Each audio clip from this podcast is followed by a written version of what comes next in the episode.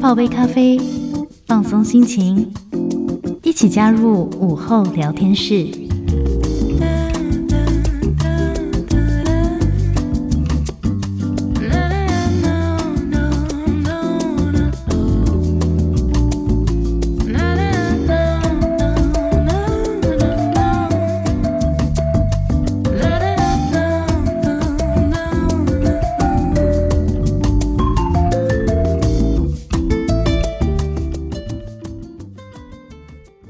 九三点一特别电台，每个星期一到星期五下午一点钟，Elson 为您主持的午后汪正，我是 Elson。今天在节目当中来到了这位来宾是我的好朋友。为什么我要笑？因为呢，其实我好，我们等下再跟听众朋友讲一下这个故事好了。我觉得我跟听众朋友是好朋友，所以我们必须要跟大家分享一下这个故事。今天坐在我面前的是，他说呢，他写这个工具书的时候是李嘉文，但是他这一次发行了他的全新的小说《时光洗衣铺》，欢迎海蒂老师。老师好，哎，早上好，各位听众朋友，大家好，我是海蒂，很开心又来了。又这个听众朋友不知道为什么又来了哈，这个大家都想说怎么会又来了呢？明明很久没有看到他啦。因为呢，其实这一次已经是我们第二次录这本书的宣传。老师，老师，我这我要在空中再次跟你说一声抱歉，因为呢，不会不会，本人在这个整理档案的时候，突然发现我们上次其实是年月初的时候吗？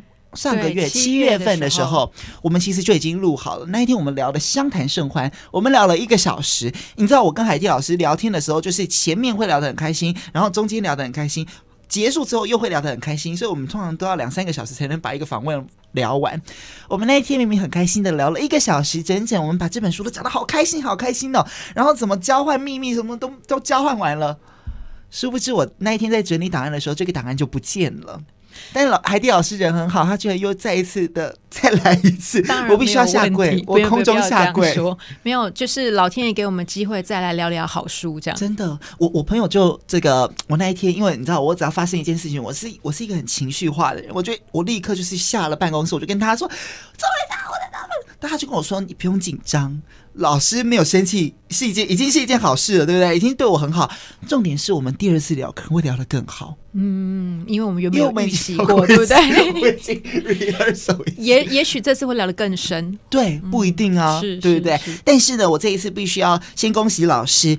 发行了你的这个小说，你之前吼在这个你上一本书，嗯，这本书叫《教养式合作》，然后你跟我们大家那个时候也没有隔很久的时间，是去年底的时候，去年底的时候，那、嗯、你其实就跟我们预告说，哎，你会有一个新的突破。我不晓得是你在节目下跟我讲的，还是在节目上，你反正你就有跟我讲到说你会有一个新的一件事情这样子。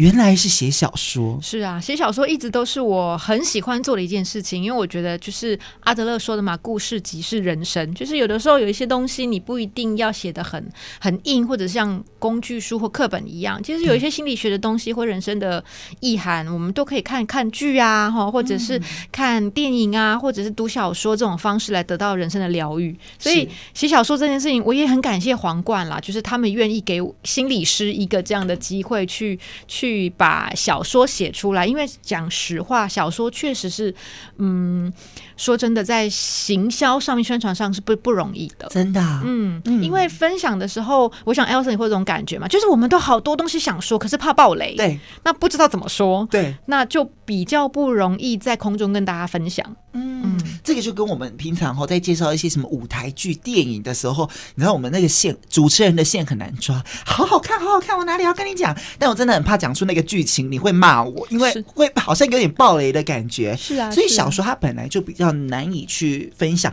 但是其实因为。这一本小说《时光洗衣铺》，它围绕着一个主题，其实你就是要疗愈大家，这个是你最重要的核心，也没有远离你这个咨商心理师的一个最重要的工作。哎，是啊，因为我也很多呃读者哈，或者是我的嗯算学生吧，他们就是说啊，老师那个疗愈这件事情，为什么每次都要写的好像很长，然后每一本课本就是都像课本一样很厚这样？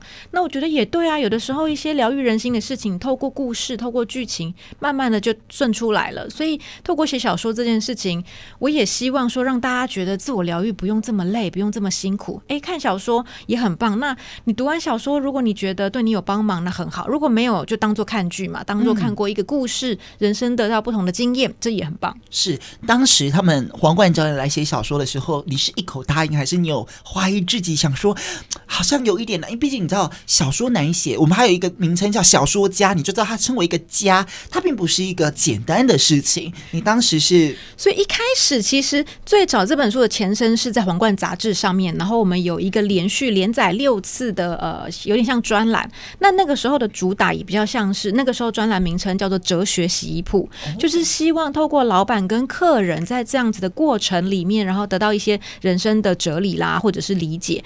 那写了两三篇之后，哎，皇冠觉得说这个故事有发展成完整故事的可能性，所以就邀请我试试看。那我也真的很感谢他们，是因为嗯，在。专栏里面其实会有字数跟篇幅的限制，所以变成小说之后，我就可以把每一个角色，包括主角本人，好，就是让这个故事情节再立体化。嗯嗯，所以呃，一开始收到邀请的时候，当然很害怕，觉得啊，我可以吗？但是就跃跃欲试，因为我不喜欢做无聊的事，嗯、我很喜欢一直创新。是是，大家都知道这个，所以原本它其实就有这样叫“哲学洗衣铺”的一个专栏啦。是故事内容跟主角是类似的吗？嗯，应该说是由这个专栏再延伸。所以如果读过专栏的。读者或听众可能会对里面的角色不陌生，可是，在读专栏有个缺点是，它是相对比较平面，嗯、所以那个在杂志里面的对话比较，应该说主轴比较扣在对话上面。但是变成小说之后，我可以让整个角色或者是整个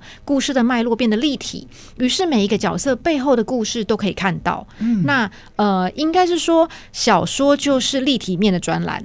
嗯，所以其实之前如果有看过这个专栏的朋友，这一次看这个书会很开心哎、欸，我相信终于把这个故事延伸出来了。是是，嗯、那时候呃，皇冠在问我的时候，我就告诉他们说，哎，我不希望读过专栏的读者们觉得说啊，好像读小说只是再读一次，不是，而是我希望他们可以透过读小说去读到在专栏里面没有解答的部分，嗯、就把那些浮现啦，那些那些谜题全部都讲清楚。是老师，我们先聊这本书之前，我们先讲。讲这几年就是环绕在这个疫情之下哈，因为其实这阵子发大家会发现，我们开始待在一个空间里面，然后我们开始剖析自己之后，会有很多的伤痕跑出来。平常在以前工作太忙哦，不会有人发现自己哪里受伤，哪里怎么样。所以这几年来，疗愈这件事情变得很重要。有人靠香味疗愈，有人靠读书疗愈，有人靠追剧疗愈。你知道前阵子追剧人很多嘛？哈，大家都靠不同的方式疗愈。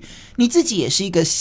可以自己治愈自己的人吗？我们常常会说，智商心理师或者是心理助人工作者，常帮助别人。但你自己在过去这几年，你的感受是如何呢？对我来讲，这几年。帮助最多的，当然书写就是疗愈的一个方法。其实我们在传统的心理治疗里面有一个这有一个做法叫做书写治疗。嗯，因为不论是阅读也好啊，追剧也好，或者是你刚刚说的阅呃写作也好，这一些都是透过书爬的过程，一层一层往下看，去探讨自己的情绪怎么了，我的感受怎么了。嗯，就是在疗愈的，就是用疗愈这两个字听起来好像很很哲理，或者是好像很严肃，但事实上不是。那个疗愈的过程其实就是梳爬去整理，把你自己内在。搅成一团像棉毛线球一样的东西，一丝一丝的抽抽丝剥茧梳理出来之后，你得到一个比较嗯，英文叫 well-being，中文叫安适，安全的安，舒适的适，一个安适的位置，所以你就会知道怎么跟自己相处，或者是怎么跟环境相处，那那就是一个疗愈的过程。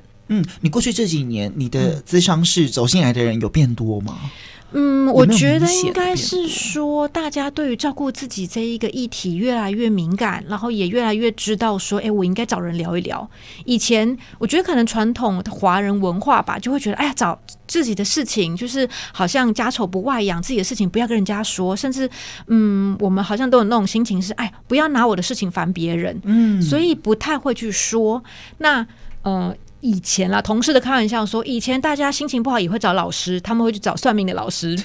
对，那现在我觉得，因为大部分的人对于咨商啦，或者对于整理自己这件这个概念越来越开放，就会知道说，哎、嗯，找心理师或者是找呃他的伙伴，找助人工作者去聊一聊心理的话，这是很健康的，本来就应该聊一聊。嗯、因为你全部塞住了，我们心理学会说，情绪塞满了你就爆炸了。嗯、你要把你的情绪抒爬完之后，你才知道自己发生什么事情。是。就是疗，然后要愈，是对不对？这两个字。所以呢，这一次发行的这本书叫《时光洗衣铺》，其实就是用来疗愈大家的。我们不写工具书，告诉大家啊，你要怎么做疗愈自己的步骤是什么？我们透过你在看这本书的时候，这个故事，你每一篇故事，你就会觉得啊，自己好像被疗愈一遍了，好的感觉。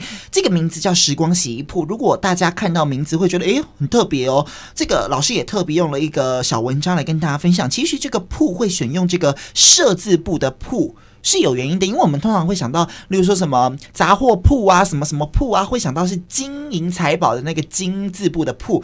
但这一次你选用了这个设字部的铺，也有它特别的含义，对不对？嗯，当然，在字典上，金字旁的铺跟这个设字旁的铺，呃，其实有一些时候是通用的哈，因为他们其实都是一个，就是呃，在在做生意的地方嘛。那因为这个时光洗衣铺，它的场景设定在一个老屋、一个老房子，甚至我们可以呃说是可能。日据时代留下来的一个房子，所以呃，特地用“舍”字旁的这个铺。第一，想要显现出这个空间、这个故事，呃，这个场景，它就是一个老房子，它是一个有时光、有意涵的空间。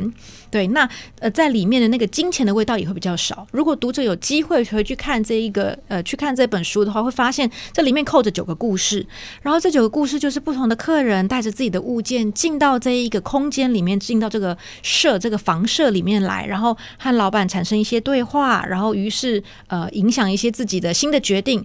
那有一些客人就很有趣啊，来了结果东西决定不洗了，或者是来了哎，就不止那个东西留下来，连自己人也留下来了。对，所以这是一个很有趣的场合吧。所以我用这个字，用“铺”这个字，其实是为了营造或者是凸显这个空间的立体感。嗯，所以选用了这个铺。老师，你平常对于这个洗衣，我们平常不会说洗衣铺了，好，要去洗洗衣服的话，我们都说干洗店啊，洗衣店这种。你对于这个我们所谓台湾的洗衣店，或者是干洗店，或甚至是你讲的这个洗衣铺，原本对它的概念是什么，或者是印象是如何？Elson 对洗衣店的印象是什么？很特别，怎么说？很奇怪的地方，嗯，就是你知道洗衣店呢、啊，通常呢，大家如果研究，我有研究过一下，洗衣店通常很昏暗。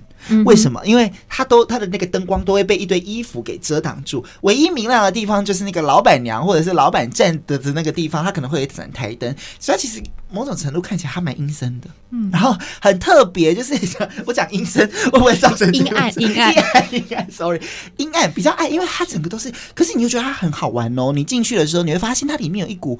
那种干洗过后的味道。是蒸汽，它是香的，就是那种衣服被洗干净的那种香味，好幸福。然后你又看到后面，其实塞满着每一个人不同衣服的那个故事，有人的大衣呀，尤其冬天哈，这个有大衣呀、毛衣呀，有些人的衣服是这个高级的西装啊，等等等，都会被挂在老板、老板娘后面。它形成一种很特别的一个地方，是有的时候还会看到被单，有没有 毛巾整排的？然后有时候台湾人你知道，骑楼还会挂，就是洗衣柜骑楼也都是都挂满满。这个是我对洗衣店的印象。是啊，事实上，其实洗衣店它就是很多物件的集中地嘛。对。那事实上，从心理学的意涵里面，物件本身就是人和世界连接的方式。你对每一个物件产生不同的情感，嗯、你就会有一些自己的反应在这些物件上。所以这个地方，呃，这个故事我设定。在洗衣铺，其实也是想反映，呃，很多人对于物件都有自己的情绪跟感受。嗯、Elson 什么时候会送洗衣服？那件衣服很贵的时候，嗯，就是价值上它对你特别呃重要或具有意义的时候，特别贵重的时候。那有的时候这贵重不见得是金钱上的贵重，嗯、它可能是情感上的贵重。Elson 有没有那种东西是小时候可能谁送给你了，然后你怎么样都不想丢掉它，丢掉还跟你翻脸？有，或者是洗了你就生气？有，有这个东西。我小时候好，因为我是一个。我我觉得很怪啦，就是因每个人都有一些小癖好嘛。比如说，有些人喜欢那个棉被、嗯、小被被，是像我妹，我把它讲出来，我妹喜欢的是带着一个小方巾、啊、小小小被被，我们都称它为小抹布啊，但是它其实就是一个小，就是擦汗的手帕啦，这样子，她都会带着。然后她时不时到现在明明就已经大学毕业了，还在闻，有没有？然后就是很睡觉也要擦，什么都要擦。我小时候很喜欢抓那个魔鬼毡，嗯。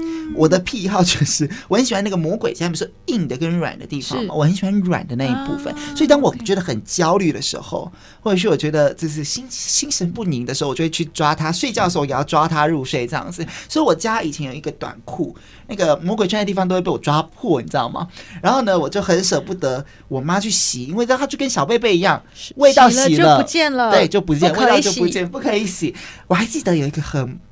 很印象深刻的东西是，以前我有个国小国小的安心班同学，然后他有一只类似不知道，我当时已经想不太起来，一个圆圆的玩偶，类似兔子吗还是狗？反正就是有一个长耳朵，然后它就毛茸茸的，但因为它抓起来的触感就很像魔鬼毡那种毛毛的感觉，所以我就好喜欢那个玩偶，我就我朋友就说好啊，那就送给你这样子。哇，宝物了！对，他就说要送给我。然后呢，我重点是为此，他也打电话给我妈，因为我妈是不准我收别人的礼物的人，她觉得你不能随便跟人家拿东西。嗯，他打电话给我妈说：“黄生妈妈，那个 我要送黄生一个什么什么什么这样子。”我就得到那个玩偶。后来我就很珍惜它，也不能洗它，因为它就是小贝贝的概念。是，然后就一直珍藏它，是，直到它真的被我抓破，不得已，我妈就只把它去丢。而且可能趁你不注意的时候丢，对不对？对啊，妈妈也会趁我不注意的时候干嘛？洗被子。我懂。因为我一定要跟听众朋友分享，我在听 Elson 讲这一段的时候，他的表情整个是亮的，他的眼睛是哇，就是日文说的 kira kira，是那种 bling bling 的闪闪发亮。这其实就是我们心理学在讲物件是人与世界的连结，对，那么就是一种情感的投射和依附。嗯、所以刚刚说我们什么时候东什么时候会送洗东西，就是这个东西非常有价值的时候，不论它是金钱上的价值还是心理上情感的价值。那我我觉得这一个角度就很有趣，它其实反映了人的心。行为有的时候，你说深不可测吗？它其实也是相对单纯的。我们有时候可能就是为了一个很简单的理由，因为舍不得而送喜，或者是在书里面也会提到说，有一些人是舍不得某个东西，所以反而从来没用过。嗯，那就是我们跟东西的关系，展现了我们和世界的关系。嗯，那有些人他他很珍惜、很珍藏，但他就是不舍得拿出来用，都打不开。有些人喜欢的方式就是一直用、一直用、一直用嘛。是啊，Elson 有没有那种衣服是吊牌还没剪过的？我没有、欸，没有，我有哎、欸！我全新的衣服，只要我没穿过，我一定不剪吊牌，因为我穿的那一刻，我才会觉得它是全新的。好有意思、哦。然后我会有很多东西很新，都没有开封。那我先生都会念我说：“你没有要用，干嘛买它？”我说：“你不懂，我是舍不得用。”我觉得就是人跟你物件的那个依恋或依附的关系。干、嗯、嘛这样？我妈妈也都这样。对啊，舍不得啊，人家舍不得。没有期限就算，有期限的东西舍不得，到最后就是真的不能用，因为它就会过期。很多妈妈或阿妈就会说，冰在冰箱都不会坏。那我没有，我没有，你还是会用，只是你那一个当下，你会觉得啊，我好想留到最、啊、喜欢的东西留到最后舍不得用这样。那有一些人就是，哎，我喜欢，所以我立刻用。对，所以很多年前，我想 Elson 那时候可能太年轻了，没有还没有出生。我年轻的时候，我念书的时候，有一部日剧叫《蛋糕上的草莓》。我不知道你们听过，然后它呃里面有一句话，就是我们吃那个蛋糕上面不是有一颗草莓吗？对，你是那个很喜欢那一颗草莓，所以一拿到就先吃掉的人，还是先放到旁边把蛋糕吃完才吃掉草莓的人？我是双鱼座，对不对？嗯，双鱼座很深不可测，所以有的时候这样，有时候那样，有的时候先吃草莓，有的时候不吃草莓，放到最后。啊、OK，但是同我的个性。比较急，所以我看到喜欢的东西，嗯、我通常会先吃了。啊 okay、我是属于那个鲜，应该比较多部分是鲜的人。我自己以前一直都是草莓先放在盘子上面，我把蛋糕吃完，我最后再来享受这个烤草莓。嗯、那直到有一次我弟弟经过，那时候我们都还在念书，我应该大学吧。然后我就是草莓放到盘子旁边呢、啊，我就很认真在吃我蛋糕，想着等一下要吃草莓。就我弟弟一经过，就把草莓直接塞嘴巴里，我就看着他说：“嘿，嘿，我草莓。”他就说：“啊，你不是不吃？”我说：“我哪有不吃？”他说：“你不吃才摆旁边啊。”我说：“我是舍不得吃。”很像。真的，大家都有这种经验，就是你喜欢吃的东西，有时候你就会先放着嘛，好的，然后享用就就被拿走这样子。是啊，所以你后来就养成习惯先吃先吃，因为会被人家 A 走。对，你可自己先享用。是啊，所以我觉得那个东西的情感，有的时候表面上先吃或后吃都不绝对，重点是在整个行为背后面的那一个脉络、那个故事，那个才是真正表达一个人的地方。所以这本小说的存在，其实我也是想讲的是这件事情。你去看每一个角色，有一些角色的人物，呃，可能一开始觉得他好讨厌哦，但看到之后就觉得其实他还蛮可爱的啦，或者是嗯，他有他为难的地方。嗯、那那也是为什么我非常喜欢看日剧，或者是我一直渴望在透过故事或小说的形式去表达，这世界上未必真的有绝对坏的人。嗯、每一个。就算不太好的行为背后也都有正向的意图，或者是深层的内在渴望。那这些东西，如果我们把它变成工具书，其实读起来很无聊；变小说就有趣多啦。嗯、是，其实这个这本书里面用了九个物件嘛，哈，就是九个客人他们带来个别要洗的东西。我就想起，其实里面每一个人，有些人很年轻啊，很小；要有些人可能真的已经是出社会的那种女强人，她也来洗她的物件。嗯、老师在。在现实生活当中，不分年龄层，其实都有自己中意、真爱的东西，对不对？那个物品，就像你刚刚讲的，它是寄托我们的情感，所以它其实是不分年纪，都会有自己珍藏的东西。是啊，是啊，就是呃，你刚刚说小贝贝，哎，那个我女儿她很小的时候也有，她到现在啊，她嗯，我要爆她的料，就是棉被的那个角，就是那个缝缝的那个地方最硬、最粗的地方，哎，她一定要摸那个地方。然后有一条棉被已经是破到不能再破了。就是它那个棉被已经十几年了，它虽然我们会洗它，但是久了一定对，就是 hooky 了。然后它已经离溃啊，就是它的那个被子已经越来越开了，被就是里面那个背心都出来了。但我女儿坚持不可以丢掉。就是你看那么小的小孩，他也会有对物件的依恋。然后甚至是我阿妈生前的时候，我妈过世之后，我们去整理她好多东西，就发现哇，她的橱柜太多，就是琳琅满目，跟百宝箱一样。甚至她会藏在那个呃厕所的天。天花板金刚架那个青钢架里面，就是那个想要收藏东西、珍惜东西这种情绪，其实是跨年龄、跨族群的。我相信，不论东方西方，人都会展现对物品的喜好。嗯、所以严重一点，就有所谓的囤物癖嘛。对。那为什么现在还有另外一个哲学或另外一个法法门吗？就叫断舍离。因为那其实也在让我们练习不要过度囤积。有需求才会产生嘛，如果没有人会过度囤积，就不会有断舍离这一个说法出现啊。是断断舍离真的也也很难，这是另外一个故事。所以老师，你刚刚讲到，除了你女儿，除了你女儿有对于这个小贝贝的执着，嗯、你这个中二生现在已经不是中二生了，他现在已经中三了，中三中三，中三，所以我们不是在讲你哦，是就是你你儿子啦哈，他自己也有，男孩子也会有对于某个物品，你知道男孩子看耍耍有没有？我们会觉得说男孩子可能不会对于一个东西特别的喜欢。嗯那女生就会珍藏，就说芭比娃娃啦什么的，男孩子也会吗？对，我后来觉得这个真的是跨性别，他就不会有所谓性别刻板印象。我可能我们家儿子也是性格是纤细敏感型，他虽然有时候讲话大拉拉的，但他真的从小就很喜欢捡各种东西。他曾经捡过学校的鞋带。我就带一条鞋带回来，我说这是什么？他说我在操场上捡到了。我说嗯，你一定要留吗？他说嗯，就想留啊。甚至有一次他带了一坨回到家，我去听他书包噼里啪啦噼里啪啦声音，我说什么东西啊？就一看是他同学在玩那个魔术方块，就掉到地上碎成一地。他同学说哦，我不要了。就他就默默把人家捡回来了，一个人这样慢慢拼，慢慢拼，就拼起来，然后他也舍不得。我我觉得其实是我的小孩教会我很多东西，重新看待人生的理所当然，就是他们也让我去意识到，虽然我。都会半开玩笑，好像我养了两个那个叫做拾荒小孩这样。但事实上，我觉得他们让我重新看待，有的时候东西的价值是人类赋予的意义。我觉得是垃圾，他觉得是宝物，但我凭什么说它是垃圾？就像如果有一天那个 Elson 的妈妈跟你说，你这个留的是垃圾，你也会生气。生气是妈妈通常都会这样。可是你有跟真的跟你小孩说过，这个贝贝不要再用了啦，这个不要再捡回来了啦，这样子吗？你有曾经讲过这种话吗？脱口而出。贝贝，我是不会说不要再用了，因为。毕竟我知道那种很依赖、很依恋的东西，贝贝还算是你可理解的范围内。那所以这其实也跟听众朋友，如果你是妈妈，分享一个小方法。我们家小孩真的很喜欢捡东西，就是捡，不是剪刀的捡哦，是捡起来的那个捡。多的妈妈都有同样的问题，只是他们都不敢讲。这样，那我会做的做法是，我会准备一个纸箱，然后跟小孩说，这个纸箱就是任何你觉得舍不得丢丢的东西，这就是你的宝物箱。那只要能够塞在宝物箱里面，我们都留着它。当然。有一些东西可能，比如说湿的啦，会臭的啦，或食物就不能放进去嘛，因为有发霉的风险，会引来蟑螂这样。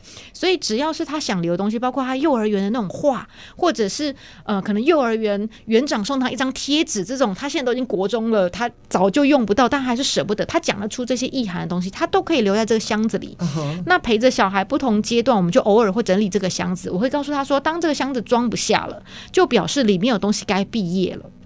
然后他就要整理，哦、好舍不得哦。是，那我我觉得那个也是去教孩子去预备自己怎么样跟物件道别。我们在故事里面也提到说，人生就是不断的相遇跟道别嘛。那你跟物件的道别，其实也影射着你和人生之间、人与人之间的那个道别怎么做。嗯、所以带着孩子去整理他的东西，这其实也是一个学会断舍离，或者是学会去为自己的生命负责任跟做责任的一个方法。所以其实我们可以从物件这件事情看好多面向哦。是、啊，包含老师刚刚讲到一个点，就是其实物品它伴随着我们时间上面。就像我刚刚讲到那个不知道毛茸茸的像兔子还是像狗的那个东西，我只要想到它，我就会想到说，哎，当时我跟国小同学很快乐的一段时光。然后我想到那一件被我抓破的裤子，我就想到啊，国中或者是国小的时候，嗯、那件裤子陪伴我度过每一个想睡觉的夜晚，就。它其实是跟我们生活，不管是情感或是时间，甚至每个情绪是连接在一起的。是啊，是啊。所以物件只是一个象征。我们讲到的时候，是这个物件背后的故事，你的画面就出来了，你的情感就出来了。所以你永远不会只有说这是一个杯子，你会讲得出来你在哪一天跟这杯子发生什么事。我们大多都可以记得或说得出你和每一个物件相遇的那一刻。是，即使中间的细节会忘记，但总会有一两个东西是你记得的。我自己。留到是现在最长久的一件衣服，我忘了我之前有没有分享，uh huh. 是我小学五年级的一件上衣，有点像是运动衫这样的外套。Uh huh. 对，然后这件衣服当然就是到大学还可以当睡衣穿嘛。那我真的觉得以前的东西比较不会坏掉，所以它还一直留着。然后到大学，你看从小学五年级到大学都留着了，没道理。不继续留嘛？对，就继续留，一直到现在。我的孩子，我女儿从小五要升小六了，换她穿了，她就一个传承的概念。没有，那件衣服本来就黄的，没有，没有。可是它有一点很好啊，可能我觉得那个材质，它有点像毛巾的那个材质，就是你说的那个舒服的那种。对对对对。所以，哎，换成我女儿穿的时候，她不，当然我没有强迫她嘛，她不排斥。它上面是一只那个泰迪熊的图片，小女生也很可爱。它是黄色跟粉红色呃穿插的一个颜色。哎，那小女生也喜欢，我也觉得很棒。把这张照片传给我，我要放在贴文上。吗？参考书。好，我回去找，好，把它拍出来。真的有这样证明我没有骗人。可是我觉得那就。就是有的时候物件它可以是情绪的象征，情感的象征，它有传承的意涵。那当然，它也有我们自己所谓舍不得的意涵。嗯、所以你怎么跟物件道别，或者是怎么好好保存你的物件，它就是人生的哲学。真的耶！所以我们刚刚讲不分年龄、不分性别，就像是很多看到很多长辈朋友就说我我们在整理什么。过世的爸爸妈妈在整理的时候，才发现原来他留了这么多对他很重要的东西。对你来说，你可能觉得，哎，这干嘛留这个？可是对于那个人来说，它是有很大的意义。是啊，我现在还留着我女儿每次画给我的每一张卡片。哎呦，我就会想说，我留在放在一个纸盒里面，等到他大学再看到，他的感受一定也很不一样。那不论他觉得。就是这东西，也许将来长大他会说啊，干嘛还留这个？可是那个东西对我有意义啊，嗯，所以只要我收好，那就是对我来说是最重要的保护了。断舍离还是很重要的，各位，你家不是那个，你家没有一座岛，所以请大家还是该丢的还是要丢啊。我们可以崇尚数位化，现在很多东西都要拍照，然后留念这样子。因为容量是可以买，但是 房子不是随意就可以买。对，所以我们家小孩的那种幼儿园的作品会画数位化，他就是每次舍不得丢，我说那我们可以拍照，然后存下来，哎，他就会愿意哦。因为你只是想看到数位典藏的概念，有一点这样吗？是，对，用方法。欢迎回到第二个小时的午后王者呢，我是 Elson。今天在节目当中为大家邀请到的这一位呢，是我的好朋友海蒂老师，他发行了他的新书，叫做《时光洗衣铺》。所以，我们刚刚讲到书里面。每一个人都带着他们最珍爱的东西，嗯、来到这个洗衣铺要洗。但是其实呢，这个故事当中有围绕着两个人啊，嗯、一男一女。这个女生呢叫做小茹，对不对？哈、嗯，小茹是一个年轻女生，嗯、但是她其实就跟着这个老高，哦，就是这个洗衣铺的老板。发生了一段关系，这个关系并不是大家想象的那个关系，而是他们开始陪伴，然后开始有了很多的故事，然后开始去看别人的故事。是，其实这里面有很多的这个，我这一次就不想太暴雷，但是真的有好多的故事让我看了就觉得，天呐，很揪心哎！嗯、老师，你当时选这九个东西哈，嗯、这九个物件分别有像是什么手，我刚刚讲的我妹妹的初恋手帕哈，或者是包巾、背包，或者是球鞋等等等。这些物件你是怎么去选的？或者是你有没有觉得说，哎，这些东西好像对于嗯谁谁谁会比较有意义的感觉吗？嗯，其实我觉得写小说有趣的地方就在这里，有的时候真的是自己写到这里。走笔至此，有没有？我们作家都会这样写，就是写到这里，脑袋就忽然一个画面，就觉得这个角色好像适合什么。那呃，故事的第一篇，其实大家在网络上都可以找到那个已经有就是公开版在网络上第一个故事，小如她。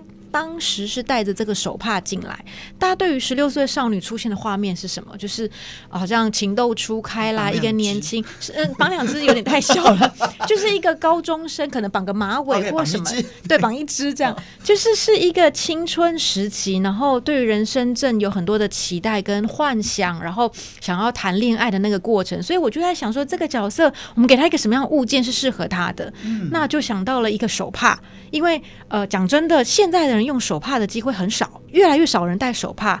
可是除了我妹妹之外，哦，真的吗？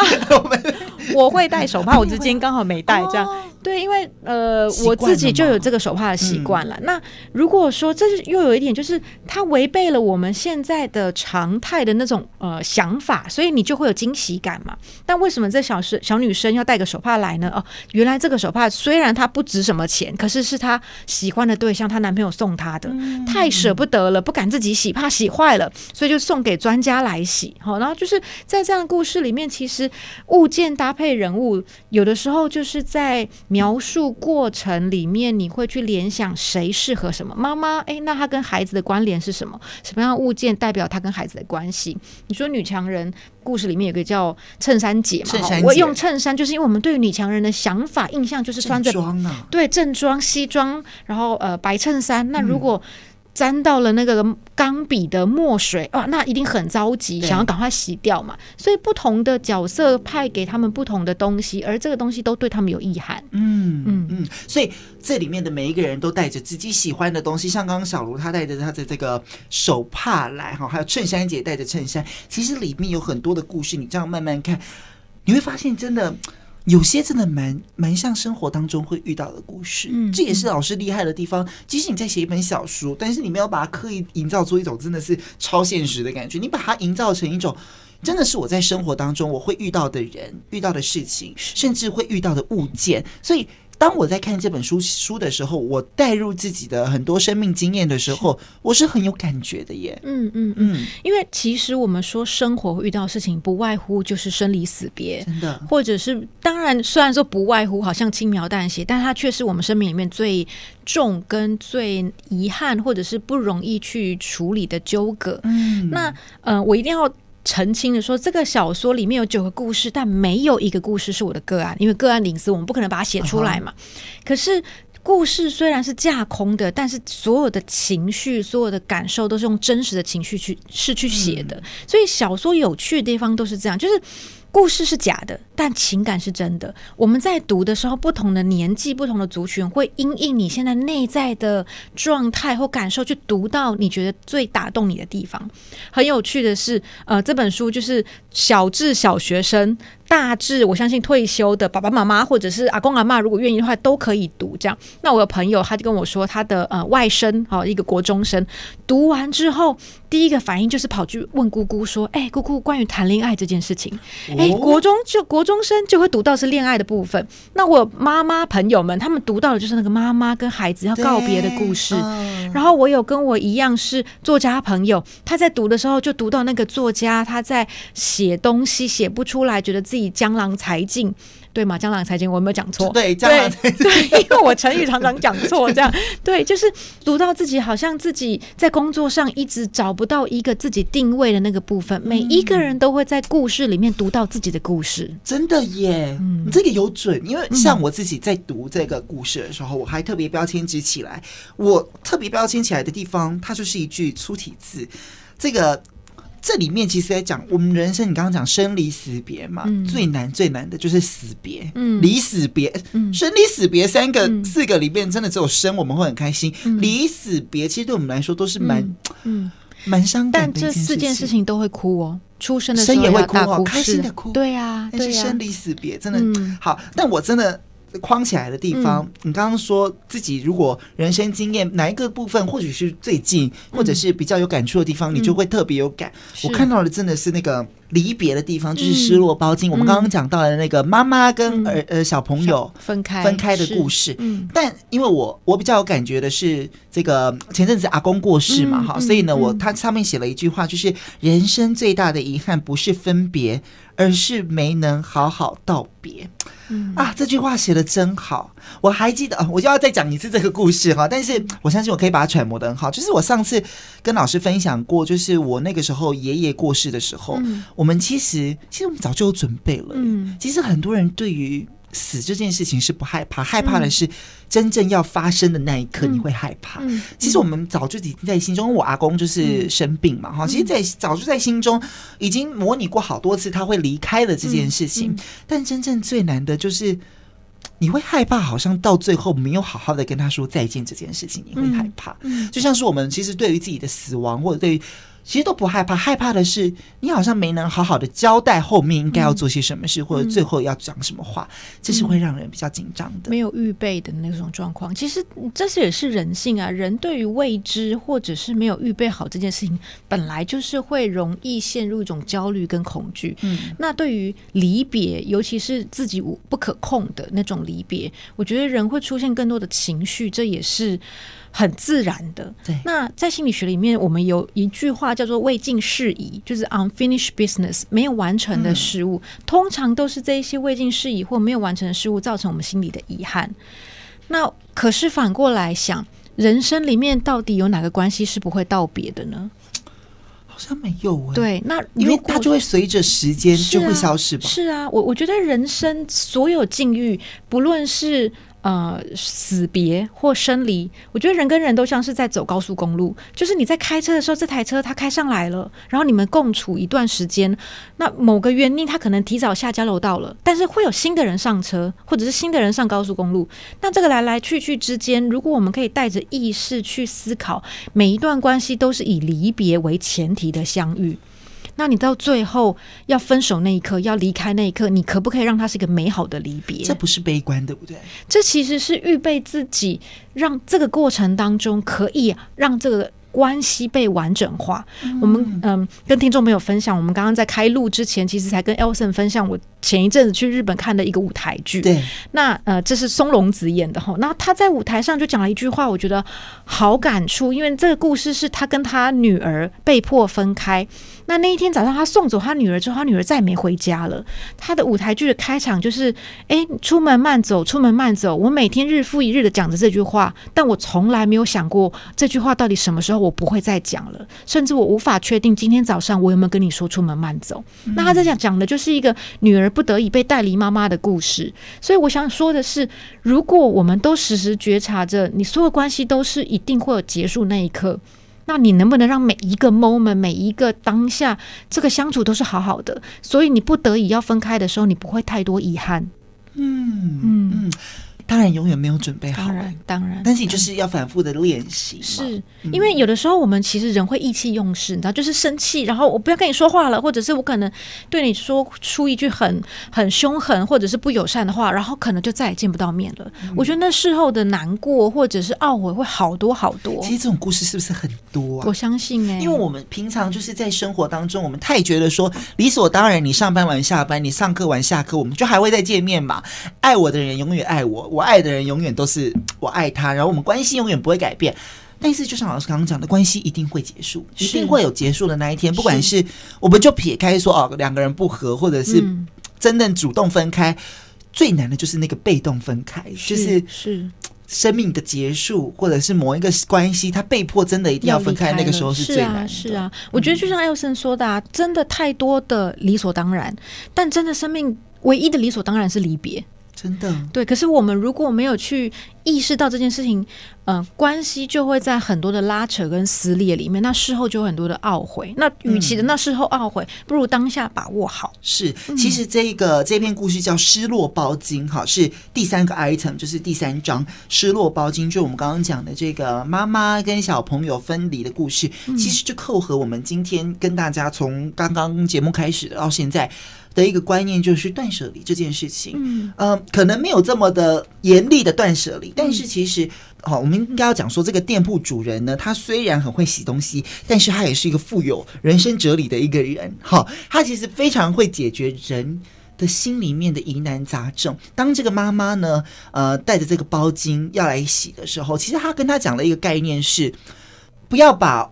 关系只放在这个物品当中，其实最重要的是你跟这个人的关系，对不对？其实很重要的是这个情感的部分。是，你你适时的要让这个物品毕业啦，应该这么讲。是是，而且或者是说，我们在面对很多的生命的境遇，也许不是你主动的选择，嗯，可是你可以主动的决定要做什么样子的处理跟看待的方式。就像呃，这其实就非常，因为我是阿德勒学派的嘛，所以非常阿德勒的概念，就是人生的重点不在于发生什么事，而是发生这件事情之后，你打算。怎么看？你怎么处理？那跟佛家说的万物唯心论其实非常接近，就是你没有办法替老天爷决定每一件东西、每一个人事物在你身旁的去留。但真的发生之后，你要被动消极的觉得啊，我就只能挨打，还是要反思去思考发生这件事情之后，我留下了什么？我在未来希望我的人生可以过得怎么样？其实好像只有这一篇在讲断舍离，但事实上，其实每一篇故事都在讨论的是你人生发生的事情之后，你要用什么角度去看待它？对耶。在各个面向嘛，不管是爱情，是那被学长告白，还是被送礼物之后，你该怎么做？或者是你在工作不如意，该怎么做？嗯，都是后面那个留下来给我们的醒思跟反省，对不对？是是。哦、那。在这个故事里面，其实我有朋友跟我说，哇，他在读前面的时候就觉得，哇，这个老板怎么这么稳？怎么可以这么稳？或者是甚至有人会开玩笑说，这老板好像 好像是一个干净透明的瓶子，什么东西都丢进去，但看不到他的情绪。那在这里要邀请读者真的到小说里面去看到最后，你会发现老板他的稳，其实用生命很多的不稳来带出来的是。那这个堆叠之后，他就是他生命的决定了。对，所以我们也许我很喜欢老板老板讲了一句话，就是。生命里面分成可控的跟不可控的。面对可控的，我们就努力；面对不可控的，我们唯一能控制的就是嘴角的角度。你可以自己决定要微笑看待。那当然，该哭泣的时候还是可以哭泣。是，可是如果我们纠结在每一件事情都要靠自己，而不愿意允许它自然的发生，那是也是强人所难呢、啊。嗯，我记得有一首歌在讲说什么，呃。哦，好像是刘若英的歌，不好意思，嗯、现在这个年龄渐渐增长，虽然只有二十六岁，但是对于歌词的记忆上来说越来越难。他的意思应该就是大概就在讲说，孩子啊，我现在诶是刘若英的歌嘛，反正就是意思就是说，我现在会，你现在看我过得这么好，但其实我也曾经有过伤痕。嗯嗯、我的我的现在的可以过得这么好，都是我用伤痕来堆叠出来。哎、嗯，好像是陶晶莹哦，那个女人心是什么？之类的，对不起，我我知道，okay, 反正就是类似在讲说，是。其实每个人都有他自己的故事，就像这个老师刚刚带出来这个老高，也就是这个洗洗衣铺的老板，嗯，他之所以会这么富有哲理，嗯，其实他都是用他的伤痕，是。跟用他的人生经历堆叠出来，然后去转化成一股力量，甚至是一个。他心里面最大最大的一个收获，然后去分享给别人。是，其实每个人都是这样子的。是啊，是啊，因为呃，讲真的啦，这个世界上谁背后没有带个两三个故事？每个人都有。对呀。其实我之前就跟我朋友说，我好想当那个什么孙云云，好想当那个百亿富翁。我我人生一定没有烦恼。他说怎么可能？当你变成孙云云的时候，当你就会有他们的，你就会有那个烦恼。是，所以其实每个人都有自己的烦恼，自己的伤痕啊。是啊，每一个人，我觉得这是人性，就是不论你是。因为物质在烦恼，还是心理的困境在烦恼？但是烦恼好像都是人生必经之路。我们刚刚扣回我的第一本书，这样嘛，哈。对。但是你在烦恼什么呢？但是我觉得，那其实烦恼就是去翻转人性的一个重要的刺激或推力吧。嗯。那你有这些烦恼之后，你打算用什么样的态度去看待？我觉得那才是最重要的啦。嗯。对啊，就是谁没有烦恼，谁没有两三个故事？但你要因为这两三个故事来定义你吗？还是？嗯，因为这些故事之后，他成就了你。我刚好前一阵子跟小孩看了那个闪电侠，我不知道 Elson 有没有看。我觉得就是卡通吗？呃，就是那个漫威的的电影这样。对，那我不知道 Elson 有没有注意到这几年的英雄片有一个特征，就是没有一个英雄是完美的了。真的耶，很久以前可能在 Superman 跑一跑还会掉下来，对对对，就是很久以前在 Superman 的年代，就是哇，那个人要帅，然后脸要无瑕疵，然后他就是完美的化身。但这几年所有的英雄一定他背后都有阴影，比如说蝙蝠侠，他就是父母要双亡，然后他就是表面上要是一个纨绔子弟这样。那在闪电侠还是闪灵侠？哦，闪电侠，对不起，就是他在里面的角色就有点像是人际交往是困难的，他不太会交朋友，讲、哦、话有点结巴，嗯、就是每一个人的性格真的都有点瑕疵，可是是这个瑕疵让他变成英雄。所以，真的也跟 Elson 跟听众朋友分享，如果你生命里面有瑕疵，或者是有一些你自己的遗憾，或者像洗衣铺的老板，他人生是有一些辛苦或残缺的，那这些辛苦跟残缺，你可不可以让它变成是你的闪亮亮的一部分？那是你的徽章。就算是你的疤痕，嗯、也是你独一无二的疤痕，没有人的疤痕跟你长得一样。真的，可是老师，你在咨商室里面是不是看到很多朋友，嗯、真的这个疤痕、这个伤痕他过不去，他就变得不是照耀他自己了，嗯、反而是来刺自己的。嗯、那这个部分我们该怎么做？我们到底该怎么？该怎么样把这一些痛、这些故事，嗯、有没有哪一些方式是我们比较可以让它变成是一个助力或者是一个动力的部分？嗯嗯嗯、我在书里面就有说，哀伤的时候，有的时候你只要好好的有人陪伴，听他说，甚至让他哭就好了。嗯、因为那个情绪没有消化完，他就是没有宣泄完，你很难，就有点像那个清创还没有完成，你不可能盖敷料上去嘛，你必须要让他一次又一次的去拨开，然后去整理，然后去意识到自己的不舒服。但是这一个伤痛的主人，我觉得还是带着自觉，就是你痛完之后，你可以决定什么时候站起来，嗯、而不是一直去让这些伤痛定义你。很多人都会在咨商的时候问说：“我到底什么时候才会好起来？”第一点是你要不要相信你会好起来？嗯、你愿意相信，我们就有机会。而那个修复的过程，它不是一个线性的，不是今天比明天好，后天比。昨天好，不是，不是，而是它是一个循环的，或者是螺旋性的往上走。你可能好不容易觉得自己越来越好，但是会忽然来个水逆，或或者来了一个让你觉得很痛苦的事件，让你掉回去。但你可以仔细想。这次的往下掉，绝对比你最糟的时候再好一点，因为心里的韧力，那个坚韧的韧韧力会越来越扩张。看不到，但是他有在这样子进步。是有的时候我们会觉得我是不是没有进步？不是，而是可能你本来能力已经变强了，只是新的事件又更大。嗯，那你要不要看到你自己可以一次比一次越来越好，越来越好？人生一定有伤口啊，那这个伤口，第一你要不要修复你自己，然后找人可以好好的陪你说说话，不要把自己困在一个。困境里面，就像书里面，呃，这个洗衣铺主人他也有自己的伤啊，他为什么一直守在这个洗衣铺里面？他的生命其实也是小如闯进来了，这个女孩子闯进来了，打开了这一个铺子，让他决定好像有新的光线可以进来了，他才产生新的连结、新的变化，去寻找新的意义。嗯，所以老师其实。你刚我们刚刚讲到这个小高还是啊老高 老高把他变年轻，老高他有自己的故事，但是其实也是因为这本书让你决定要把这条线再发长，对不对？拉长一点点。是。是因为嗯，在杂志里面或者在原本专栏里面，其实都只有看到老高在讲哲理的部分。那讲真的，我觉得那样生命太平面了，没有一个人是没有带着伤口，或者是就是一个人的吻，也必定有他背后的故事。嗯，那呃，故事里面有好多好几个角色，一开始觉得很讨厌，他背后有他的原因，所以变成小说之后的好处是我们有更多的空间看到这个人的脉络跟立立体面。我我觉得这也是跟大家分享，现在的我们都。好习惯速成哦，很习惯所谓的懒人包啊，或者是很快速的听 A 说完就以为这次事情的全面，但事实上会忘记每一个事情的发生背后一定有脉络，去理解脉络会帮助我们成为一个完整的人，我们的视野可以更完整。但必须承认脉络是包袱，知道太多有时候很累，可是所以我们就会很习惯，就是我不想听，我不想理解，因为这样好像我们就不能够那么确定知道自己要什么。可是有没有想过，人本来就是矛盾的。我可不可以所有的喜好、所有的状况，就是我喜欢跟讨厌是并存的，哀伤跟快乐是并存的。当你可以看到这个脉络，可以接纳自己的矛盾的时候，立体面就出来啦。我觉得那是最棒的事情哎、欸。嗯，我们都爱讲说，虽然我们都刚刚说要快乐、要开心，不能难过、不能伤心。当然这是一个非常完美的一个现象。但是我还记得以前我有一个老师跟我说，不管难过、开心、悲伤。或者是什么种种的情绪，这都是你自己。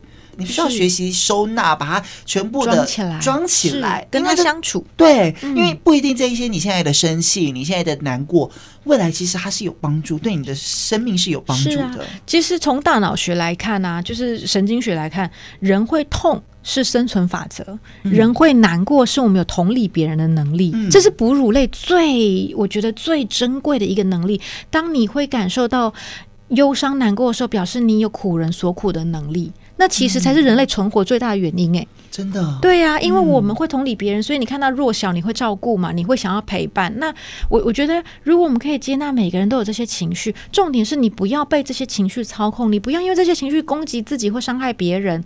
那你允许这些情绪自在的流动，这是很棒的事情啊。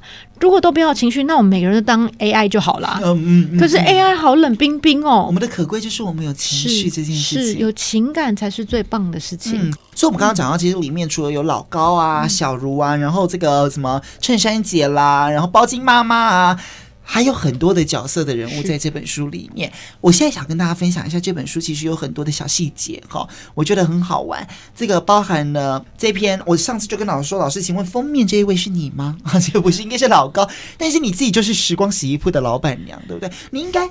其实你某种程度你也是老高哎、欸，是这样吗？你做这个咨商师的一个工作，其实你某种程度来说，你也是在帮忙大家在清洗或者是洗刷某一些情绪上面的困扰，嗯、或者是不开心、不舒服的事情。我们在咨商室有的时候可能就像是一个回收的空间吧，嗯、就是你。进来之后，我陪你抽丝剥茧，我帮你陪你整理收纳，或者是梳理所有情绪。那那一些呃不再具有意义的、不需要，我们就把它丢掉。嗯、可是有一些东西可以翻翻转，有些东西可以重新看待，然后它就变成是被回收，就是被 recycle 的过程，然后。再带出去，所以你说我是老高吗？好吧，我愿意接受，这对我是一个恭维。这样 是，对这一本书，其实你看到封面呢，老师上次也跟我讲到，你邀请到了一位非常棒的一个插画家，帮你设计的这个封面，包含里面的这个都是他画的，对不对？嗯嗯，我很非常感谢呃这位插画家叫 Demi 哈，然后呃他其实很多很多的作品都藏身在我们生活里面，大家其实有兴趣可以看他的 IG 跟那个 Facebook，就会找到哦，原来比如说。国中还是高中课本也有他的插图，这样。对，就是非常非常可爱，但是又具有疗愈的。没有，但是哎，对，可以这样讲哈。对对对，那因为九个物品，所以他就帮我们准备了九个物件，然后在这一个书的封面上，所以光是看到封面，你就会只。已经象征了这里面有九个故事，然后是一个老板的背影。那背影的好处是，它就是我们所有情感的投射。你心情不好，你就会觉得他看起来是忧伤的；你心情好，你就会觉得他是开心的。嗯、那大家也可以决定说，哎，这个老板他是正要步入洗衣铺，还是站在洗衣铺外面去看这一个空间？嗯哼，就是一种另外一种情绪上的投射了。老师，你说这个洗衣铺，你有特别把它嗯放在一个不一样的位置，嗯、就是它整个。应该说，它的坐落的位置是一个很特别、很隐秘的地方哎。为什么当时会有这样的设定？因为我们现在看这个书，你其实可以看到旁边有点绿绿的，有点像是一个在森林里面的一个洗衣铺。然后不知道它旧不旧啦，但是看起来就是很朴实、很简单的一间在。可能 maybe 山林里面的一个洗衣铺，嗯、为什么当时会有这样子的类似的设定吗？在书里面，它是在一个所谓的无尾巷里面，就是那个不会有人特地走进去的地方。然后它是一个呃，我们说呃，就是有点像是洗石子墙面的一个老房子。我我会这样设定。当然，我觉得这本书里面有。不少我自己情感的转移。嗯、我小时候就是住住在一间这样三层楼的呃老房子里面，然后，所以我对于一个旧房子的情感是这样记忆来的。那呃，在书的封面会看到满满的绿色哈，就是因为我想要在这个地方，虽然它在一个无尾巷，然后很安静的地方，但它是生气盎然的，所以它有很就整片的植物墙。然后在故事里面，我们也让老板就是没事。呃，因为生意也不见得是很多人会进来，他就是靠缘分来洗衣服，有缘就会进来。所以没事的时候呢，他就种种花啊，骑骑车啊，爬爬山啊，去梳理自己。我让他像是一个嗯哲学家的样子。那我觉得可能也投射了我自己对于一个人生的期待吧。就是如果有一天我们对于人生的一些纠结可以都放下，哎，我就可以照顾我自己的环境，把它照顾好，我就等于是照顾好我全世界，那不也很好？好吗？嗯，是有这样的意向，对不对？然后书里面你刚刚说到里面的那页是这个叫做。Demi 吗？嗯啊，在这里面有很多的那个，当然画图还是就是我们的那个 Demi 的插图拿进来的。对，对，那这一个洗标的设计啊，还有那个小小的那个照片的设计，哦、我就要感谢我的编辑。哎，我觉得他有很多很多这样的小思，会让我们就是好像每一篇故事打开的时候，就看到有个洗标，或者是我会特别看一下、欸。哎、嗯，我觉得这个就很感谢编辑，他跟我提出这样的想法。我觉得，哎，对啊，让这本书更生活化，好像真的就像一张洗衣单。在洗要洗衣服，是，而且好像预告这个故事是什么这样。嗯，情绪它不是只有一种方式可以去排解，或者是去处理它。嗯，呃，我们洗标，大家如果有看，现在可以其实可以分辨的，嗯它是有点类似这种，就是我们衣服的左边。哎，洗标对我来说很重要，因为洗标是让我看看说，所以你会看洗标的人吗？我不会看洗标，我会看它的位置，因为我看到它我就知道说这件衣服到底要穿正面还是背面。因为洗标通常是不是都会在右边还是左？通常会在左边嘛？我记得。还有领口啊，领口会有。对。但是如果它在旁边的话，这我们就会看一下，它是如果是左边的话，它就会告诉你，它就有一个那个指示，告诉你说这件衣服只能低温。嗯啊，虽然它那个图很难，常常都要去找的，只能低温，不能烘干，然后不能烫啊，不能什么，只能水洗什么的。但其实这一个呃设计让我们知道说，其实。不是每一个，例如说手帕好了，嗯、并不是每一件手帕都只能这样洗，因为有些手帕它会写可烘干，但是它要低温嘛。嗯，又或者是它会备注说，哦，这个客人放学之后领回，嗯、甚至后面还会说，哦，客人不洗了。嗯嗯啊啊，还有人会说什么，老板，我借书柜 第三排的书了。哈，这种、嗯、你会发现情绪它不是只有一个方式可以解决。嗯、例如说，就我们刚刚讲到的，这个物件对这个人有感。对你没有改，嗯，甚至是这个东西或者这个情绪的处理方式，这个人可以套用，但别人可能你没有办法这样套用。是，就像情绪一样，这个手帕它对于每一个人来说意义不一样，他对待他的方式就不太一样。你这样讲让我想到，其实我以前不会看喜标。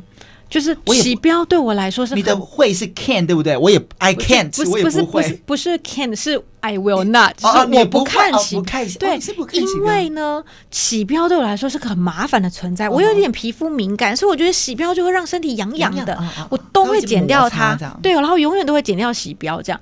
那呃，偏偏我先生这故事我从来没说过，就献给 Elson 跟听众了这样。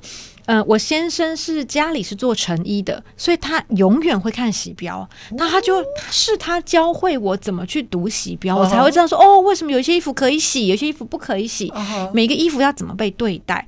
那我觉得这个意涵就是什么？就是有一些东西存在，可是如果你不 care，你就永远不会去处理它。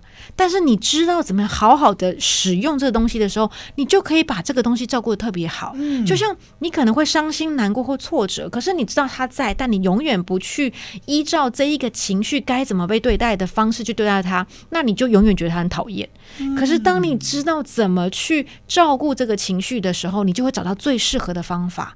那这个东西就可以活得很久。哦哈，所以老师现在会看洗标，我现在会看洗标，而且图你都看得懂啊？我看得懂啊。就比如说一个方格在一个圈圈，这是烘衣服，打个叉叉就是不能烘啊。那一个三角形什么？三角形好像，咦，糟糕了，三角形好像是它有国际通用吗？对，它是国际通用哦。哦，对，然后它当然有一些很清楚，比如说它是一个水的图案，然后一只手就是对对对对，或者一个手就是告诉你要洗手这样。对，然后我现在会看了啦，哦，但还是会问，它是一个指引，这样对对对，就是它就是让你知道，像嗯，我以前也才知道说，哦，为什么有一些衣服不能烘，比如说纯棉的衣服烘了会缩小，对。对，那你说了就不能用啦，对呀，或者为什么要挂的，然后让它就是自然的阴干，而不可以去烘，是因为可能你烘的时候它就会变形，可是你晾的时候它会维持它的形状。它就有各种不同的说法，就是线上的朋友或者是听众朋友，如果对于洗标比我更了解，我有说错，请你纠正我。可是现在我会看洗标了，对，就因为我们刚刚讲到的每一个，嗯，每一件事情，它其实都有它的处理的方式了。嗯，东西都有它可以好好被对待的方式，对对对，你要自己去发现，而不是把它丢在那边，当做它是一个很讨厌的东西。对，我每次跟你聊天，我就是你知道想到的东西就是。我们两个都会开视窗，一直开出去，真的。对，但是其实这一本书就是在扣合这个这个感觉了哈，就是嗯，我们刚刚讲了这么多，我们没有讲到太多故事，我们不想暴雷。但是说真的，你读完这本书，你会很大的嗯其实很轻松。就像当时老师寄这本书给我的时候，我就跟老师说：“老师，我真的很怕我看不完。”那老师跟我说：“没有，你就顺着自己。”其实真的很快，我就把它看完了，是两天。因为我看书很慢，但我真的两天我就把这本书很顺顺的看完。因为你会带入很多自己的情绪、自己的故事、自己的经验累积放在这里面，你真的会慢慢的被疗愈。你自己身为作者，你在写这本书的时候，写完有没有也被疗愈的感觉？我在写的时候有几篇，我写完是大哭，因为呃，即使我知道故事想要怎么走，但是当我在写的时候，那个情绪会进入那一个状态里面，那个情绪会流出来，然后那个流动就会自然的出现。嗯，我我很希望，即使故事是假的，但那些情感必须是真的。就不会有一些违和的表情或者是状态出现嘛，所以我进入那个情绪里面，要跟大家分享里面我自己最舍不得是一个小男孩的故事，然后那小孩跟一个背包的故事，哇，那个写完之后盖上笔电，啪，我哭了整个晚上。就觉得哇，我为什么让自己这么难过？但其实那个是因为很我我很喜欢看《哈利波特》。那我在很多年前看过 J.K. 罗琳的一个采访，他就说，真正的作者是不要害怕杀死你的主角。但我觉得他这句话有点残忍，但意思是说。呃，如果有一些事情、一些情感是真实的，要让允许它，允许它发生。所以那篇故事，哇，我也是哭了好久好久。那故事的结局，我们不暴雷嘛？哈，那故事的结局，当然我原本就有这样的设想，可是那个设想的画面到底要怎么描述，让它变得更真实，或可以说服人心，也花了我一些时间。那写完之后，我也有一种就是，哇，我好像播得云开见月明的那种感觉。所以，嗯、对，就是我自己在写我。确实也得到疗愈，我也希望读者也好，听众朋友也好，可以跟着我一起走这一趟疗愈之旅。嗯，写完这本书，其实也算是疗愈之旅的。我们不要说结束，它是开始。嗯，如果以后越真的就变小说家，其实越写越多小说，还是第二本已经在筹备了。很多人在敲第二本，但是我好害怕，想说啊，你知道，就是第一本我是真的花好多的情感在里面。你说真的，你有铺陈，你有铺梗在里面吗？比如说第二集，我觉得是我特地付出了。对，但如果要特地要挑某些东西出来，是可以的。毕竟还是有一些嗯没有讲完、没有讲完的故事嘛。那呃，也要跟大家分享，就是这本小说我自己要说，很多人就会说啊，买小小说好像读完。一遍就读完了就没了。我跟大家说，这本小说大家可以三刷，一刷看剧情。二刷看表情，三刷看心情。意思是什么？第一刷的时候，第一次读，我们会很快速的就看完了整个故事。你想要知道内容嘛？那二刷看表情的意思是，其实里面有很多细节，你第一次读的时候没有看到的一些伏笔、一些梗，你重新看你会看到这些东西。三刷看心情是，你就可以随便翻，因为里面有一些呃，有有读者就说好像是京剧一样，你心情不好，你就好像锦囊妙计，随便翻开一页，哎，说不定就刚好疗愈。了你最近的一个事件，嗯，就可以用这样的方式来看这本书。是，所以小说，嗯，它真的不是只读一遍了，嗯，我们可以一直反复，一直反复读，读它。这本叫《时光洗衣铺》啊，这本书真的很棒哎。这个读者还有其他的回馈吗？你知道，就是老师。这个虽然你说小说很难推，嗯、但是你也在这个上面成绩也很好，嗯、然后你也跟大家一直分享，就是里面有一些小小的故事这样子。有没有读者的回馈让你觉得比较暖的地方？嗯、呃，有人，那比较有趣是说有人直接问我说，要不要帮老板找个老板娘？我整个大笑，因为我从来没想过 说，哎，有这样子的展开，这样对，老板娘要记得也很难呢。对，还是小卢就变啊，开玩笑，小卢年纪太小了这样。那另外一个跟 Elson 分享很有趣的是，因为 Elson 有读。玩嘛？你知道里面有阿莫这个角色，对，对不对？就是里面的某个作者这样。那因为在角色里面，他的铺陈是有点就是耍耍，有一点好像嗯没有办法把自己照顾好的一个角色这样。那我们曾经就呃，其实我曾经本来要去写这个阿莫是有女朋友的。但后来那个故事一直写不下去，就把它拿掉了。这样，那我当我跟就是杂志的主编分享这件事情的时候，那个主编马上说：“怎么可以？阿莫怎么可以有女朋友？”然后我才意识到说：“哦，原来每个人都带着自己的情绪进去看，他们觉得阿莫是一个不合格的男朋友，所以不可以有女朋友。”OK，对，太有趣了。Oh, 就是是我觉得很特别的地方是，每一个人都在故事里面读到自己想读的部分。嗯，真的。所以，老师自己这本书是快的还是慢的？其实这蛮快的，我才里面的有两三篇，在第一次变成那个专栏的时候，其实我一个礼拜就写了三篇，哎呦，一个晚上就把它写完了。然后写完之后，其实那时候是很不确定的，觉得这样可以吗？这这让读者能接受吗？就问编辑，然后因为通常编辑会帮你润稿嘛，会告诉你说，哎，哪个地方有洞啊，我们要补一下。这样，编辑说没有很好，就这样。我说，嗯，不用改吗？他说，不用改。第一次当小说家就上手，所以很害怕，因为之后未必会这么顺。因为第一次傻傻的嘛，就初生之犊不畏虎的概念。我觉得到最后，为什么我第二本要不要写，我这么犹豫，是因为我不确定下一本能不能写的这么顺。对，那我觉得那是自己心里跨不去的坎啦。对，因为你第一本书真的，你这一本第一本小说你放太多，你把整个都投入了。是是，我相信你灵感在涌现的时候，一定会有第二本、第三本，请大家一定要期待。但说真的，我们还是要提醒大家哈，《时光洗衣铺》的上一本上一本书叫做这个《教养适合做》，要因为距离不远，好，大家还是可以去支持。包含第一本你在烦恼些什么，这个这几本书其实都很适合全年龄，大家一起来看。包含第一本虽然是为这个大专生写的，但是还是可以来看。所以今天为大家推荐这一本书，叫做。时光洗衣铺，这个海蒂虽然还没有写老板娘的故事，但我相信你就是洗衣铺的老板娘。好，好，最后我想跟你这个既然都来了哈，久久见到老师一次，虽然老师算是我节目里面蛮常请来，我已经快要变成固定班底了，对不对？以后帮我准备一个位置，大概每半年我就会想要见到你，很有可能呢。我们预告，你要在我这边预告吗？就是预告海蒂的作品持续在。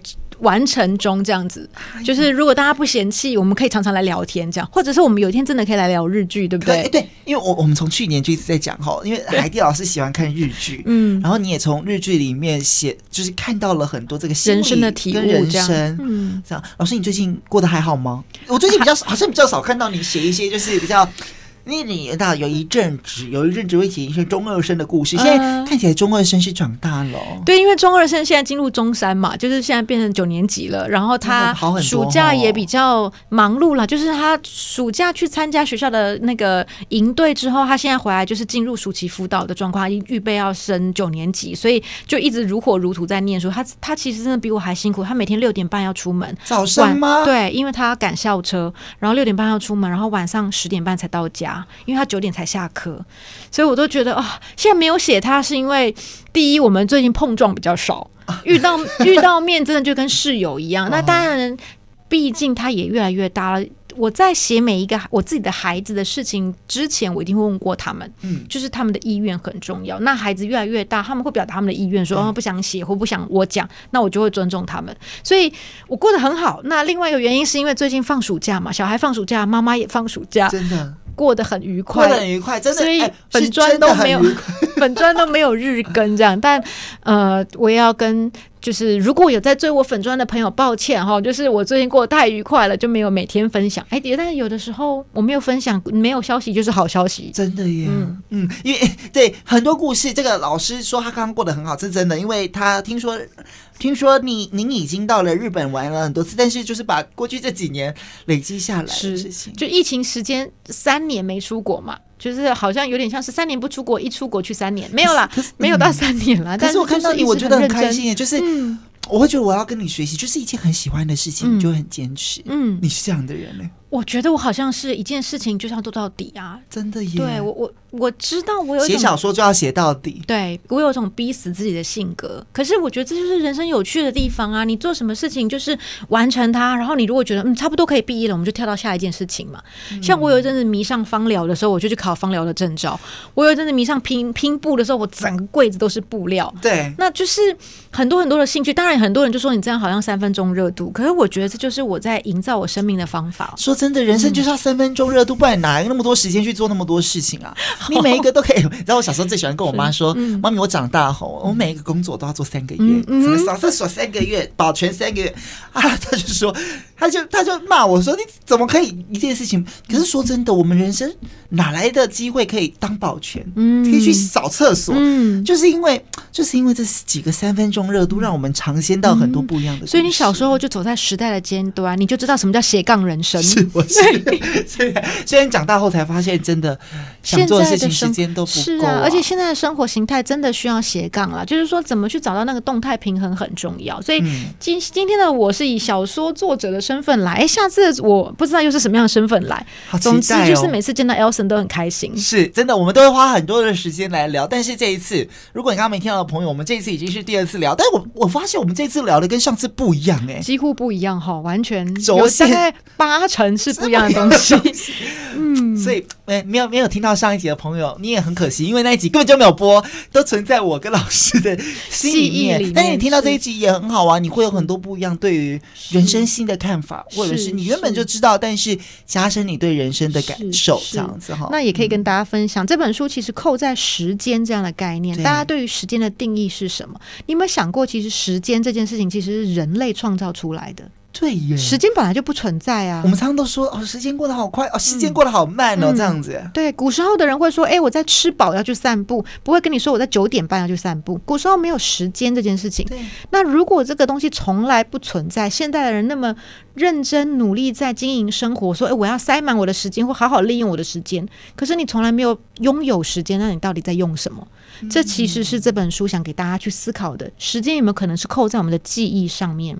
你的记忆。等于你的时间哦，嗯，你看一本书要塞这么多，嗯。然后又短短的这样哈，短短的，这其实蛮难写的。你蛮你蛮厉害的，你可 以谢谢 写的很快。所以呢，如果需要这个更多被疗愈的感觉，哈、嗯，想要知道更多老师的这个消息，嗯、你都可以上这个老师的粉专，叫做海蒂的疗愈三次方。上次有解释为什么叫三次方，再解释一次好。好，三次方呢，其实是我刚刚有说嘛，我有一阵子迷上那个芳疗嘛，所以我本身是有芳香疗法，就是芳香疗法，呃，芳香治疗师这样子的认证。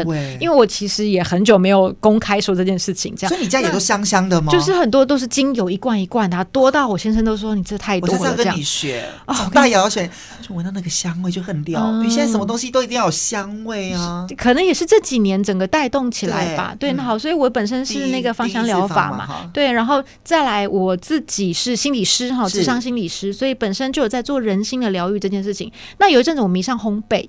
所以，我最早粉砖其实都在分享我烘焙的照片，这样偶尔现在还是会有啦。我觉得烘焙好疗愈哦，你在做的过程，你就会集中在当下那个空间，然后你心心念念只会想着这个东西，拜托变好吃，拜托变好吃，然后做起来。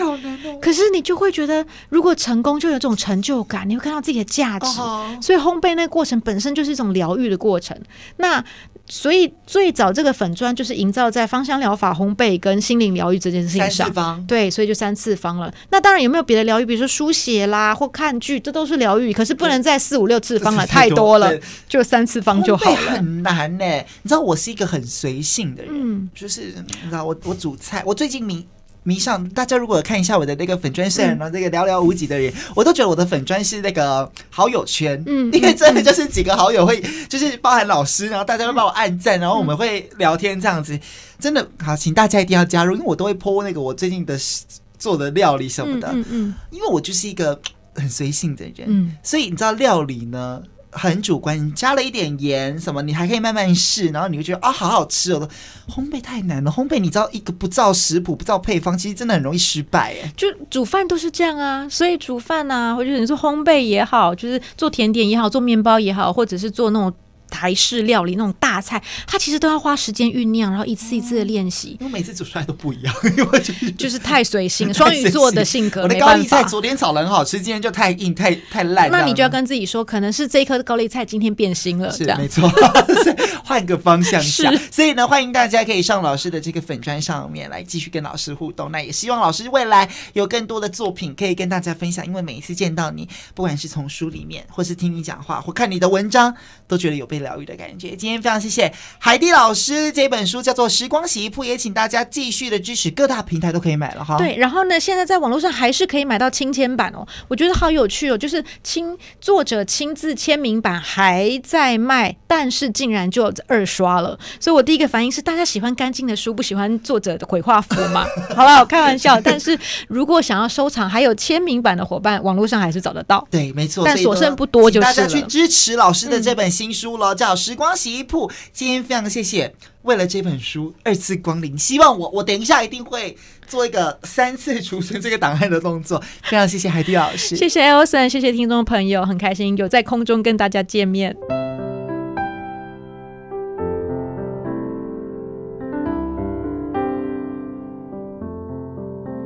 听见台北的声音，拥有颗热情的心，有爱与梦想的电台，台北广播 FM 九三点一。